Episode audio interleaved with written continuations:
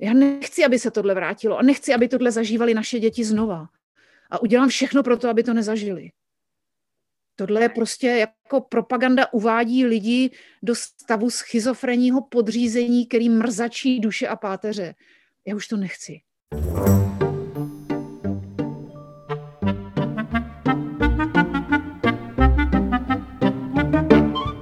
Čaute, vítam vás pri prvom rozhovore mozgovej atletiky a môjim prvým hostom je Alexandra Alvarová.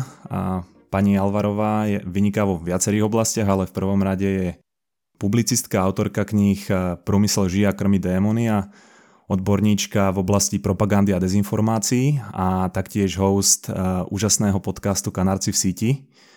Pani Alvarová, vítajte v mozgové atletike. Já vás zdravím, děkuji za pozvání. Vy ste bola jedna z prvých, eh, komu som posielal vlastne eh, jednu z tých prvých epizód mozgovej atletiky. Ešte keď som bol vo Vancouveri, my sme si vtedy vymenili pár správ a ja som mal vtedy taký plán eh, si vlastne s vami ešte spraviť rozhovor, kým odídem z Kanady a to mi nakoniec nejak nevyšlo, ale ja som vlastne pred dvomi týždňami vydal epizódu o propagande a nejakých ideológiách a podobne. A povedal som si, že by bolo super to potrhnúť nejakým eh, rozhovorom s niekým, kto je kompetentný v tejto oblasti a teda neviem si predstaviť niekoho lepšieho, než ste vy, takže som rád, že si môžeme dneska takto pokecať. Já vám děkuji za důvěru, budu se snažit vaše očekávání naplnit. a ja by som teda asi začal úplne na začiatku, na vašom začiatku. Vy ste vyrastali v Čechách počas eh, komunizmu a váš otec bol otvorený kritik komunistickej strany, alebo teda respektíve vpádu sovietských vojsk na československé územie, čo teraz o sebou prinášalo určite nejaké problémy. Ako si na toto obdobie spomí, spomínate vy a je práve toto ten dôvod, prečo sa aj dnes venujete teda dezinformáciám alebo propagande? Víte, že možná jo. Tohle se mě ještě nikdy nikdo nezeptal. Asi jo. Uh, já jsem vyrůstala v podstatě ne v Praze, ale v malém městě poblíž Prahy jménem Beroun, který bylo považovaný za takovou jako výspu, takovou komunisticko-dělnickou baštu, kde prostě byla, bych to řekla, kde se moc jako netrpěly názory, liberální názory, jako v nedaleké Praze. Eh, bylo tu několik fabrik, fabrik cementárny, železárny eh, a, a, a tak dál. A ta komunistická strana tam měla v tom Berouně neuvěřitelně silnou pozici.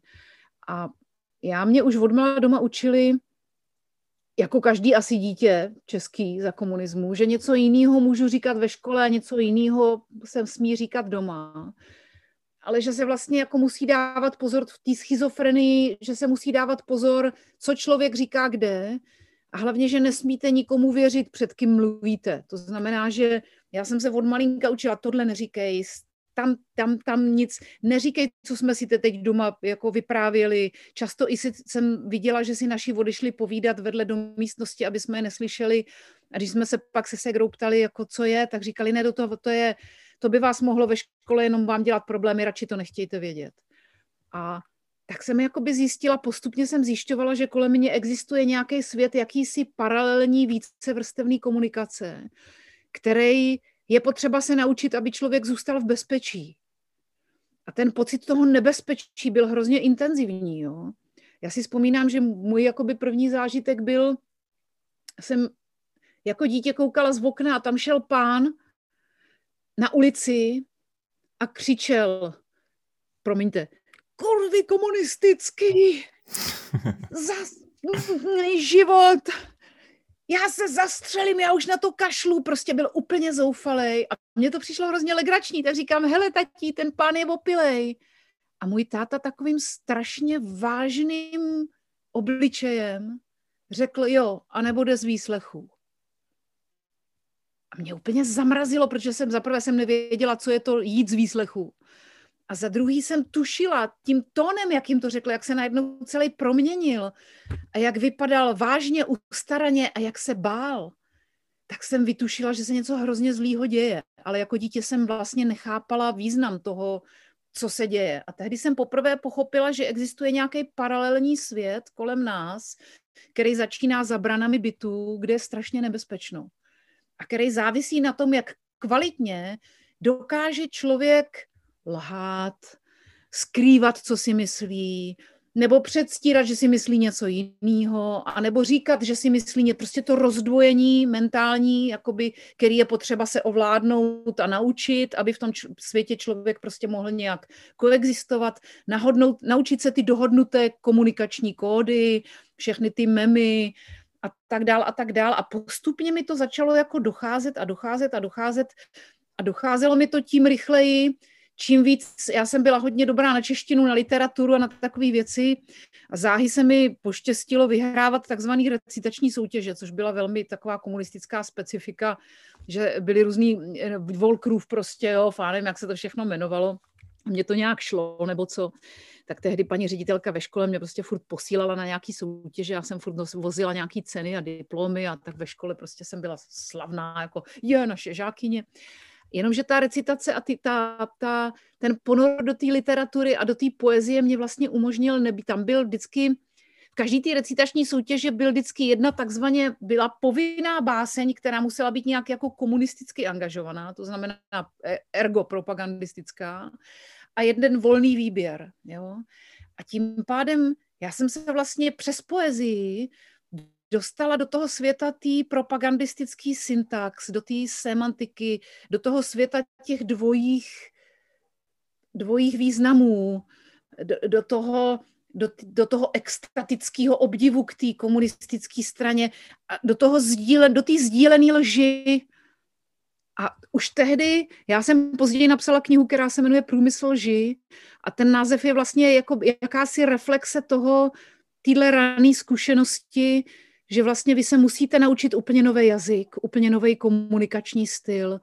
Musíte se ale v té recitaci, a to je na tomto obludný, což mi jako dítěti nedocházelo, mně to, při, mně to přišlo jako úplně normální, protože v tom vyrostete a nepřijde vám to divný. Divný vám to začne být, až když v 18 začnete myslet a řeknete si, hergot, co jsem to celou tu dobu dělal že vlastně se jako rozdvojíte a vy do té recitace vlastně musíte dávat i tu emoci, která je vlastně, ale tím, že je to propaganda, tak ta emoce vy ji nemůžete jako dítě prožít, že jo? takže ta emoce je falešná a ta porota vás podle toho hodnotí. Čili to je, jako, to je úplně zrůdný ten systém toho a to byl vlastně můj první kontakt s tou schizofrenií těch paralelních světů, té komunistické propagandy. A pak, když jsem o tom jako čerstvě dospělý adolescent v 18, 19, 20 začala přemýšlet, tak jsem si vlastně uvědomila, že to je neuvěřitelně obludný systém, který vlastně nutí prostřednictvím umění a emocí, protože to je vlastně ta nej, nejhlubší propaganda, ne to, že v rádiu někdo přečte, že uh, Ronald Reagan zase zbrojí, že jo, nebo v rudým právu, že napsal nějaký ten šmar, jak jsem jmenoval, Kojzar, je to Kriste, je, že, že napíše nějaký propagandistický článek, o kterém všichni věděli, že to je naprostý bullshit, ale prostě on byl velká hvězda, všichni, když otevřeli Rudý právo, tak ty jeho články přeskočili, protože to byl dohodnutý signál, to se musí, že jo, on tam píše ty bláboly a nikdo to nečte a všichni to věděli.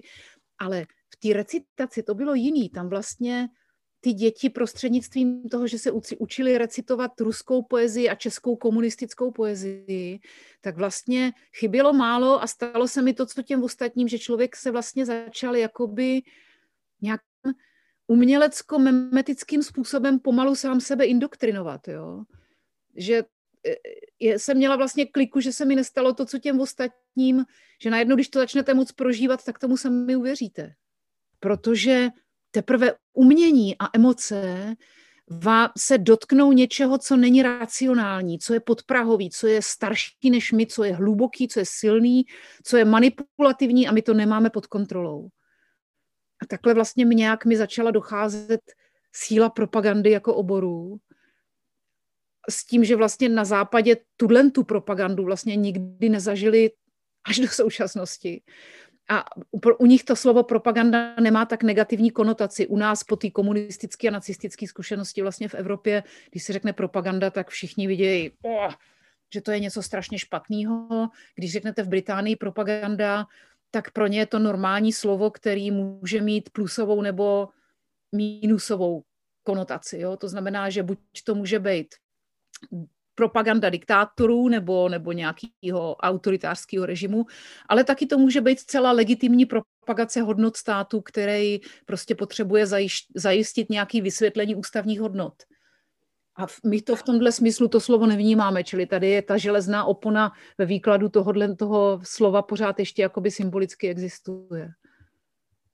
Ja ale strašne obdivujem to, že vy ste sa v 18 rokoch dokázali nad tým zamyslieť a ako keby objaviť um, tú propagandu alebo pozrieť sa pod nejaký ten koberec celej tej propagandy, pretože čo sa väčšinou stáva je, že tom veku 18, 20, 22, 25 povedzme rokoch sa buď stane to, že človek sa začne zamýšľať nad tými presvedčeniami, ktoré mu tlačia do hlavy ako dieťaťa a buď ich teda príjme a v tých ľuďoch to ostane na celý život, preto um, máme strašné kvantum aj v Čechách, aj na Slovensku ľudí, ktorým sa hovorí deti komunistov, ktorí hmm. v podstate hmm. už v, komuniz- v komunizme nežijú, ale stále...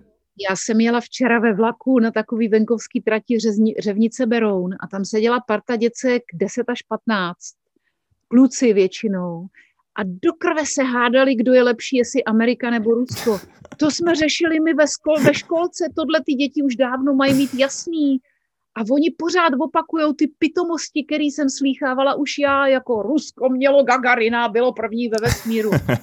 Já jsem si říkala, vole, pardon. A to máme rok kolik? 2021? A ty děcka pořád a ty děcka, to jim někdo musí, odkud to mají, to je prostě, to je jasný, to je z domova, že jo. V deseti letech to můžete mít jenom z domova, to zatím nemůže být nějaký vlastní vývoj. No ale o to väčší rešpekt, že vy ste si dokázali vybudovať nejaký vlastný obraz o tej realite, iný než eh, bola vlastne tá ruská propaganda. Vy hovoríte, že museli ste si dávať pozor na to, čo ste hovorili um, vonku a uh, že vlastne doma sa hovorilo niečo iné, takže ste mali také dvojité premýšľanie. Ale ja napriek tomu um, vidím tú odvahu, s ktorou dnes vystupujete a rozprávate o ruskej propagande, ruských dezinformáciách, ruskej kybernetickej vojne. Napriek tomu, že e, celé detstvo ste boli indoktrinovaná v tom, že musíte si na to dávať pozor. A preto by som sa chcel spýtať, že odkiaľ berete tú odvahu? Máte to aj od povedzme svojho otca, ktorý vystupoval otvorene voči komunistom, alebo... Víte co, asi jo. Já mám pocit, že tohle to je prostě nějaký... Uh, já jsem vlastně jako dítě byla svědkem toho, že ten táta vždycky někde něco řekl a pak přišel domů a maminka plakala, že zase bude zle. A znáte to, jo? A, ale já, já jsem to měla ještě těžší v tom, že třeba některé děti dizidentů vyrůstaly v tom, že, jako, že, bylo jasný, že, že jakoby že je to blbý a že tatínek to má blbý a že se jakoby mohli projevovat svobodně, že s tím nějak jako počítalo, že i oni si můžou pustit hubu na špacír, nebo já nevím. Já jsem to měla tak, že naši měli hrozný strach, že jako nevyjasnili si, měli pocit, že mi zkazili život, nebo rozumíte mi, jo, protože já, pořád mi říkali, musíš mít sami jedničky, aby tě vzali aspoň na ten Gimpl, protože oni tě jako dceru třídního nepřítele možná budou chtít poslat do učení, nebo skončíš někde u pásu, oni ti nedovolí vzdělání. A varovali mě správně, protože to potom byl jako velký boj s tím, sice jsem sami jedničky měla, ale na Gimpl mě málem opravdu nevzali. Prostě bylo to drsný. A oni z toho pak měli takový výčitky svědomí, že bylo i chvílema vidět, že by nejradši Rozumíte mi, každý rodič svoje dítě hrozně miluje a já jsem na nich viděla, jak strašně je to trhávej půl. A to je jejich dilema vůči mně a vůči mojí sestře. Mě vlastně žralo úplně nejvíc ze všeho, že jako ta vina i za ty děti, že vlastně komunisti prostě nepustí studovat vaše dítě nebo zkazej mu život a vemou si ho jako rukojmí. A vy nemůžete ani ceknout musíte prostě držet hubu a krok. A já ve mně to strašně zůstalo. Já, jsem si to, já si to do teďka pamatuju a já to, je to jako ve mně jako pocit, který jako rána, kterou potřebujete nějak vrátit. Jo? Já nechci, aby se tohle vrátilo a nechci, aby tohle zažívali naše děti znova. A udělám všechno pro to, aby to nezažili. Tohle je prostě jako propaganda uvádí lidi do stavu schizofrenního podřízení, který mrzačí duše a páteře. Já už to nechci. Presne preto aj robíme takýto podcast, aby a aj dnešná mládež o tom vedela. Ale uh, presne to, o čom hovoríte, že uh, toto je na um, tom komunistickom režime tak zákerné, že OK, keď dali niekoho do väzenia, tak ten človek tam sedel sám za seba. Ale ak ohrozujú budúcnosť toho dieťaťa, tak to je pre toho rodiča oveľa silnejšie. A akokoľvek odvážný môže Já teď, byť... když jsem sama matka, tak to vidím. Jo? Prostě brát si děti za rukojmí, to je jako, to je klasická totalitní podlost. A já, mě, mě to hrozně mrzí, že, že vlastně prožili takový život. A je mi to líto, protože to byli oba moc hodní lidi. A můj táta byl prostě statečný chlap, no. Neviem si predstaviť, eh, či bude vôbec povedzme naša civilizácia niekedy v bode, kedy by sme sa vedeli oprostiť od všetkých týchto primitívnych režimov, ktoré utláčajú ľudské práva. Um, ale aby, aby som teda nadviazal naspäť tam, kde sme prestali, vy ste aj napriek e, tomu, ako vás prenasledoval komunistický režim, dokázali vyštudovať. A vy ste potom napísali vlastne dve knihy uh, Průmysl a krmiť démony. Mňa tam zaujal um, jeden citát, ja ho prečítam. Vidím absurdní chování poklidných sousedů na vesnici, odkud pocházejí mi rodiče, jejich touha vyhnat machomatány na malé výzce, kde je a příštích 50 let bude jediným cizincem Větnamec z místní večerce, mi připadá stejná jako strach německých žen ze spiknutí světového židovstva v roce 1935. Eh, a toto, keď som si prečítal, tak som si povedal, že to ste presne vystihli a ja som um, toto asi začal vnímať v roku 2012-2013, keď začala migračná kríza. Mm-hmm. a naši, po, e, naši politici sa úplne zbláznili, e, zdvihla sa vlna populizmu. A ja som sa teda pýtal, akým spôsobom sme sa dostali do tej situácie, v ktorej sme dnes, Česko a Slovensko, pod palbou tak ostrej populistickej politiky, dezinformácií a práve pôsobenia týchto informácií na našu mysel, že vlastne sa bojíme, že príde niekto z zahraničia, niekto nás nahradí a, a tak ďalej. To, o čem, já začnu od konce. To, o čem jste mluvil, že přijde někdo a někdo nás nahradí, to je jeden z nejstarších strachů, který člověk má to je pud teritoriální dominance, je vlastně jeden z nejstarších pudů uložených v nejhlubší části našeho mozku. A ten takřka nejde vymazat a nemá, vůbec nijak nesouvisí s tím tou tenkou šlupičkou a těma procesama v neokortexu. Vůbec nijak. Prostě to je něco starý v těch, hm, já nevím, kde, kudy to probíhá, paž nejsem neurofyziolog, ale to je, to je silnější než my a vždycky, když nastoupí, když se podaří probudit tenhle ten půd, tak dochází k tomu, že tenhle starý bratříček, ten, tenhle starý půdový bratříček vypne ty mladší sourozence toho kritického myšlení a řekne, ty nepřekážej, tady se bude bojovat o životní prostor. a odpojí ho. A proto to tak dobře funguje. My teď žijeme v podstatě spíš než v informační válce, v takzvané válce memetické. To znamená, že eh, ovlivňují, naše chování ovlivňují především malé jednotky psychologické informace, kterým se říká memy. A ty memy, to by bylo na dlouhé povídání, ale jsou v podstatě jakési... To jsou ty, co definoval Richard Dawkins?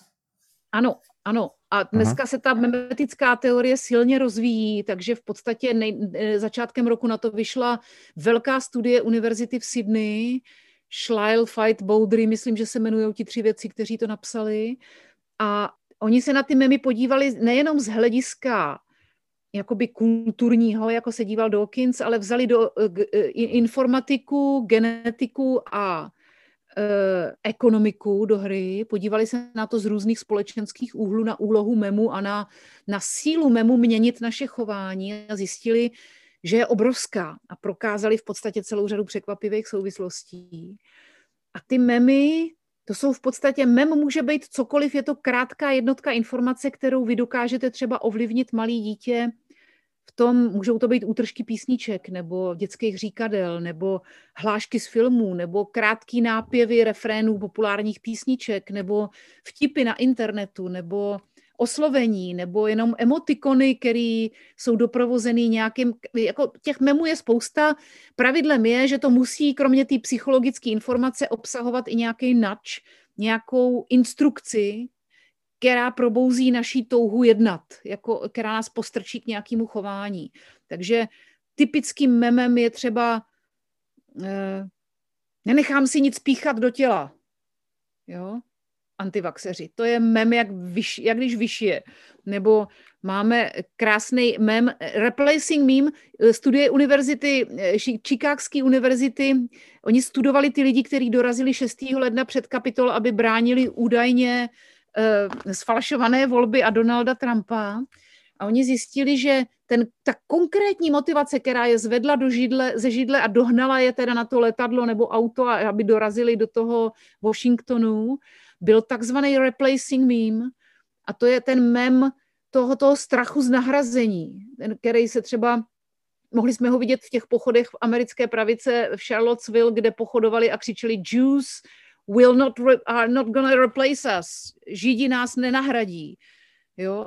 Čili ten strach z toho, že nás někdo vytlačí, ovládne, že ta naše populace, ten náš kmen bude ohrožen, z, jako vytlačen, nebo že přijde nějaká genocida, nebo, nebo vystěhování, nebo něco, ten je strašně silný a lze ho kdykoliv spustit vhodnou kombinací memetickou, verbální nebo komplexní propagandistickou kampaní. A 75% těch lidí, kteří tam dorazili, mě uvedli jako hlavní motivaci, že mají strach, že je prostě vytlačí někdo, kdo není bílej.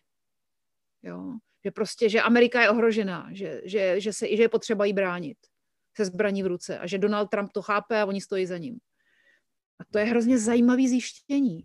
Čili to je ten, tak teď, teď jsem, začala jsem od konce, abych nepovídala moc dlouho, to je ten replacing meme. A vy jste se předtím ptal ještě na něco, a já jsem teď zapomněla, co to bylo. Ojojoj, to byl ten citát, že se snaží um, vyhnať machomatán, machomatány jo. A že 50 dalších rokov tam bude len Vietnamec v, vo večerke. Jo. A ten, tady se nám vlastně v tom roce 2010 až 12, zhruba tak, v tom evropském prostoru začala líhnout velice zvláštní, začalo líhnout velice zvláštní paralelní působení informační a, a, e, ze dvou stran. To první přicházelo rovnou z Ruska a bylo tady už dlouho a postupně se kultivovalo. E, bylo v podstatě teprve hledalo svou tvář a ještě stavilo na starých metodách, který, ve kterých byli ale Rusové vždycky strašně dobrý a, a málo kdo to ví. Už od 60. let minulého století jejich oddělení dezinformací bylo neuvěřitelně výkonný. Produkovalo strašně účinný kampaně. Jedna z nejúčinnějších světových dezinformačních kampaní všech dob byl, eh, byla Operation Infection v 80. letech. To bylo ještě za Regana kdy oni přesvědčili takřka půlku země koule o tom, že AIDS, virus HIV, je virus, který unikl z amerických tajných válečných laboratoří. A začali to v nějakým malým, trvalo jim to šest let, ta operace. Jako první tu informaci implementovali do nějakých malých indických novin, protože v Indii měli tradičně velký dobrý vliv a dlouhodobý vliv v médiích. Tam byla obrovská sovětská rezidentura, která byla za dobře s celou řadou novin.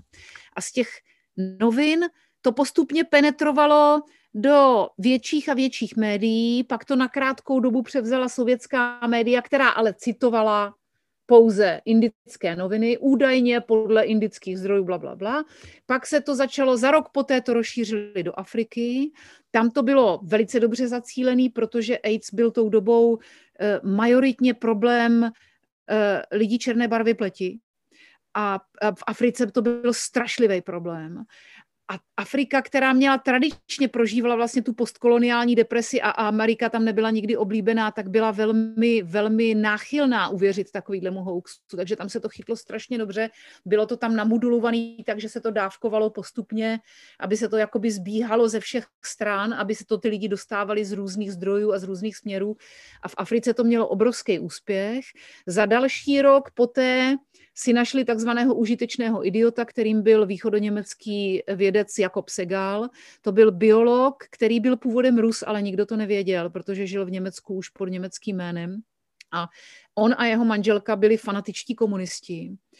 A Tenhle člověk ale se na té dezinformační operaci nepodílel, ale bylo snadný ho zmanipulovat, protože jednak miloval Rusko, jednak byl fanatický komunista a tím pádem bylo strašně snadný pro toho důstojníka východoněmecké HVA, který za ním přišel s těmi falšovanými materiály, že mají důkazy, že v amerických válečných laboratořích byl vyvinut ten virus, bylo snadný ho o tom přesvědčit, protože on to okamžitě jako, já to vždycky věděl, že ty američani a vzal to za svý, jako zblajznul to s prominutím i s navijákem, ta behaviorální operace na něj, na to zblbnutí byla dobře připravená a ten vědec až do smrti nikdy neuznal.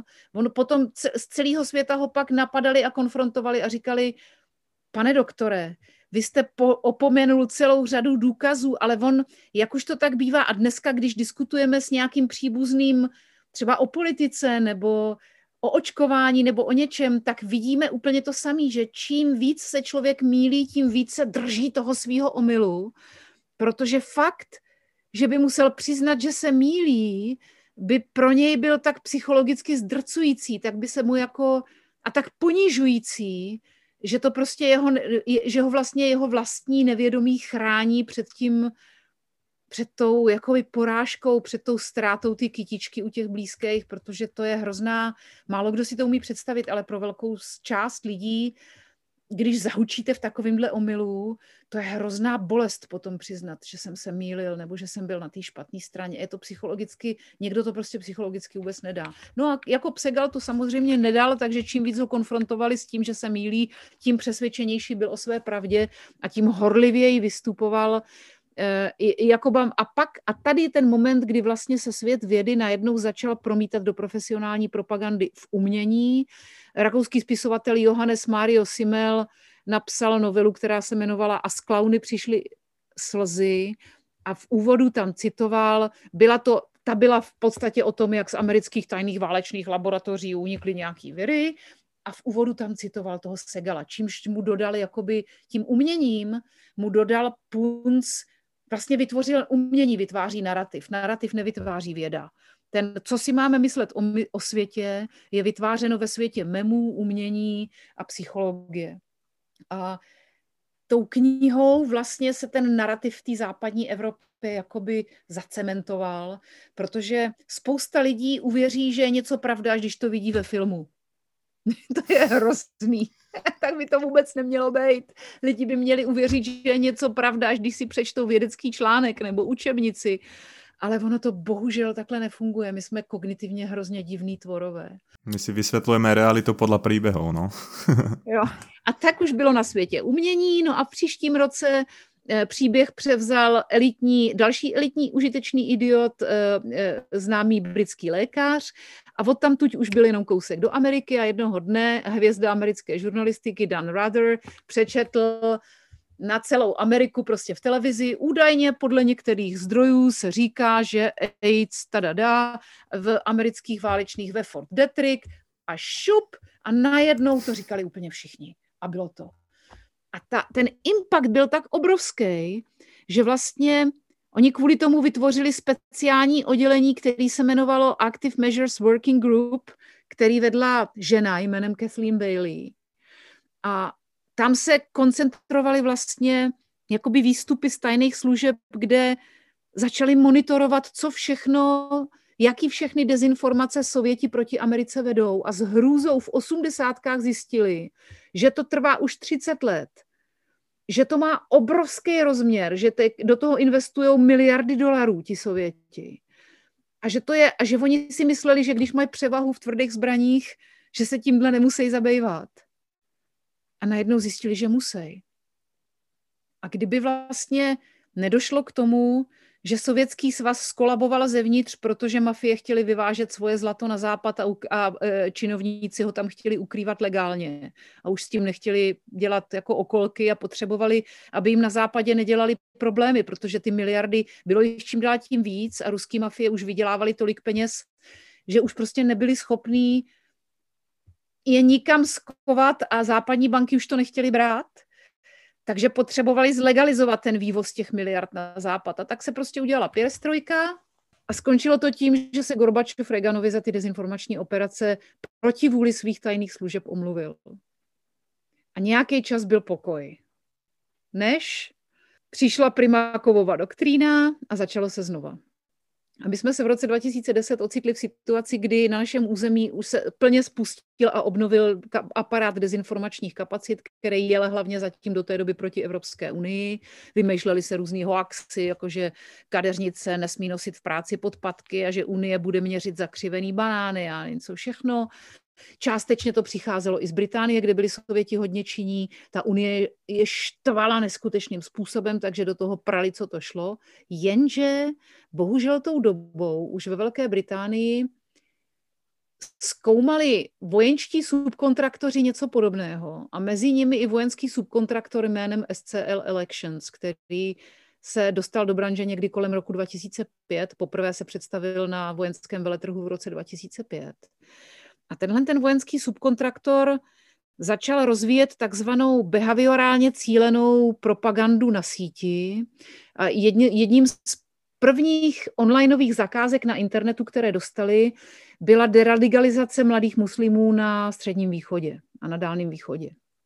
A byli v tom úspěšní, protože přišli na to, že když využijou aktuální znalosti z Cambridge v behaviorální psychologii, že jsou schopní rozbíjet buňky těch islamistických rekruterů jenom prostřednictvím toho, že atakují vhodně zvolenými psychologickými informacemi ty mladý muslimy tak, aby prostě nepropadali propagandě islámského. Tehdy ještě neexistoval islámský stát, tehdy šlo o Al-Qaida a tyhle ty teroristické organizace, které dělali velice dobrý a sofistikovaný nábor na síti a vytvořili na to celé jako celou kuchařku, celý cookbook.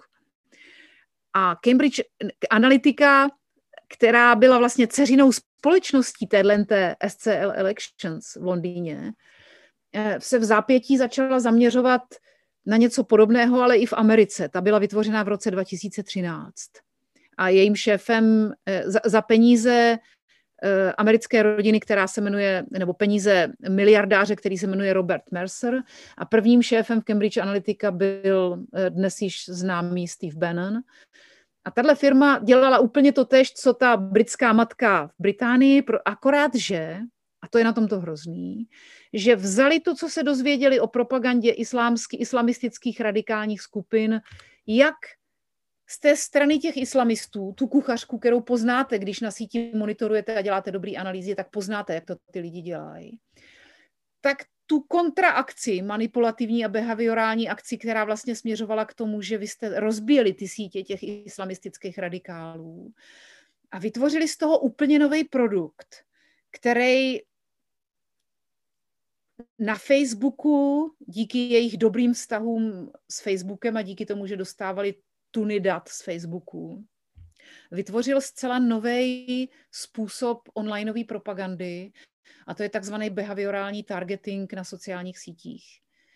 A ten vychází z toho, že když máte k dispozici dostatečně velké množství dat, tak dokážete predikovat chování celých skupin populace srovnávací analýzou, jo? že když vidíte, že nějaký člověk, já nevím, třeba dlouhou dobu kliká na koťátka a kliká na ně, řeknu třeba blbost, ale ta, ta srovnávací analýza takhle funguje a dneska už to dělá umělá inteligence, už to nedělají lidi, že ten člověk kliká na obrázky koťátek, řekněme ve tři ráno a e, pak třeba v šest ráno kliká na obrázky kafe, tak z toho vy můžete usoudit, že má úplně stejné chování jako skupina lidí, kteří uh, mají nějaký problémy, uh, který mají nějaký problémy s depresem a začnou během roku pravděpodobně užívat antidepresiva, jo? když to takhle jako řeknu nějak, jako střelím od boku.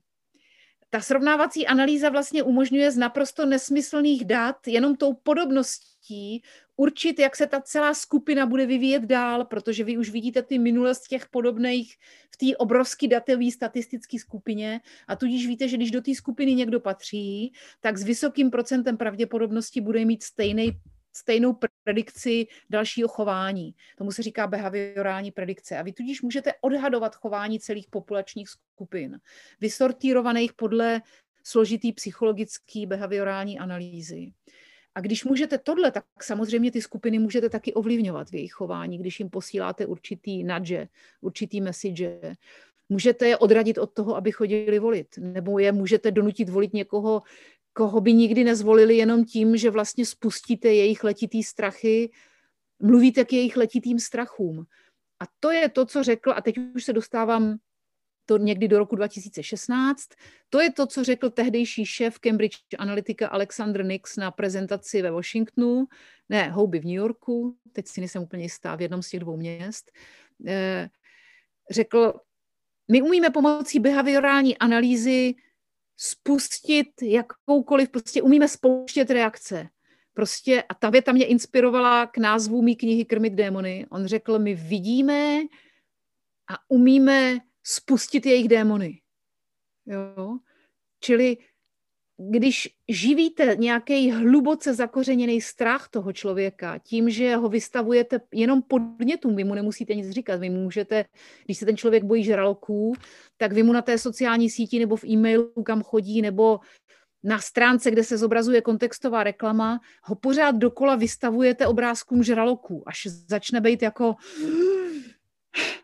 najednou u něj spustíte nějaké chování, které by normálně nenastalo. A tím, že vlastně najdete ten trigger, který spouští vlastně tohle chování, tak můžete potom to chování stimulovat. A pak už stačí jenom ve vhodný čas dodat vhodnou message. Dejme tomu, kandidát XY nemá rád žraloky a rozhodně vás ochrání před finančními žraloky z Wall Streetu nebo něco takového. A vy ani nevíte proč.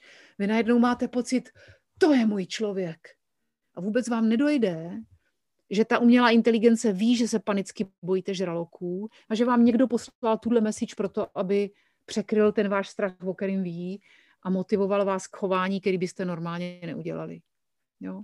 A to je behaviorální targeting. Čili nám se tady vlastně sešla v určitý čas a zač- začala postupně konvergovat propaganda z Ruska, která byla dlouhou dobu založená na starých principech reflexiv kontrol, opakování, na těch základních principech, které v podstatě fungují pořád, to znamená množství a opakování. Když někomu ze všech možných kanálů pořád dokola opakujete stejnou věc, tak on sice má pocit, že takový blbosti nemůže nikde uvěřit, ale jednou přijde bod, kdy začne pochybovat.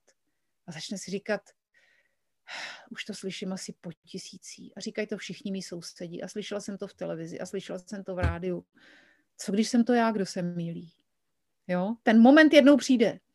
A to je ta metoda, která je v podstatě osvědčená a na to Rusové nepotřebovali nějaký extra technologie.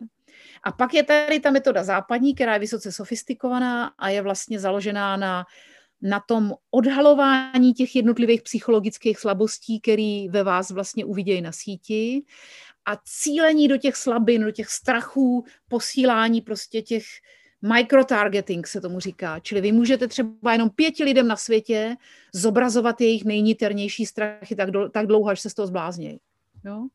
A nikdo to neví. Vědí to, vidějí to jenom oni, protože tato, tuhle práci s daty vám ty sociální sítě umožňují, nebo ty mobily v těch aplikacích. Vy si můžete zvolit to médium, kde zobrazujete a, a komu zobrazujete a navolit si kolika lidem a kterým. Je, je to dost složitý, ale opravdu to jde.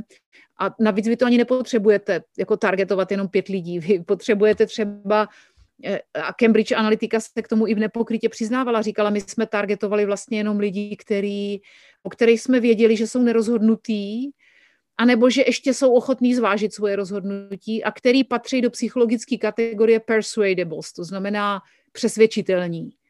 A to jsou lidi, kteří většinou mají jako nějakou slabinu, do které se můžete nabourat.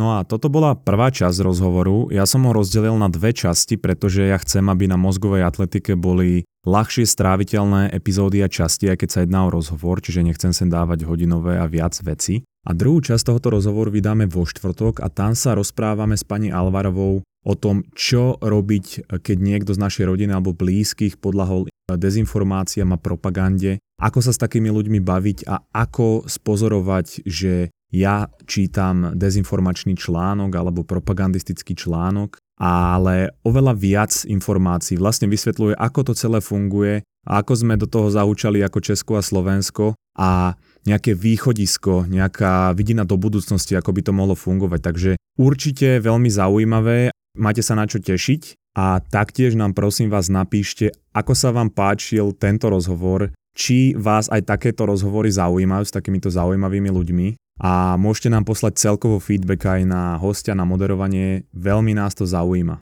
Môžete nám napísať na Instagrame alebo na mail, obidve máme v popise a na Instagrame nám dáte určite aj follow, dávame tam nejaké edukačné videá a knižné tipy. Ale dáte nám follow kľudne aj na Spotify a Apple Podcast. A ako vždy ďakujeme za všetky feedbacky, za tú podporu a za to, že nás tak zdieľate a šírite. Tento týždeň sme dokonca boli na druhom mieste na Slovensku aj na Spotify, aj na Apple Podcast, takže dúfam, že vypalíme aj na prvé miesto a počujeme sa zase vo štvrtok. Čau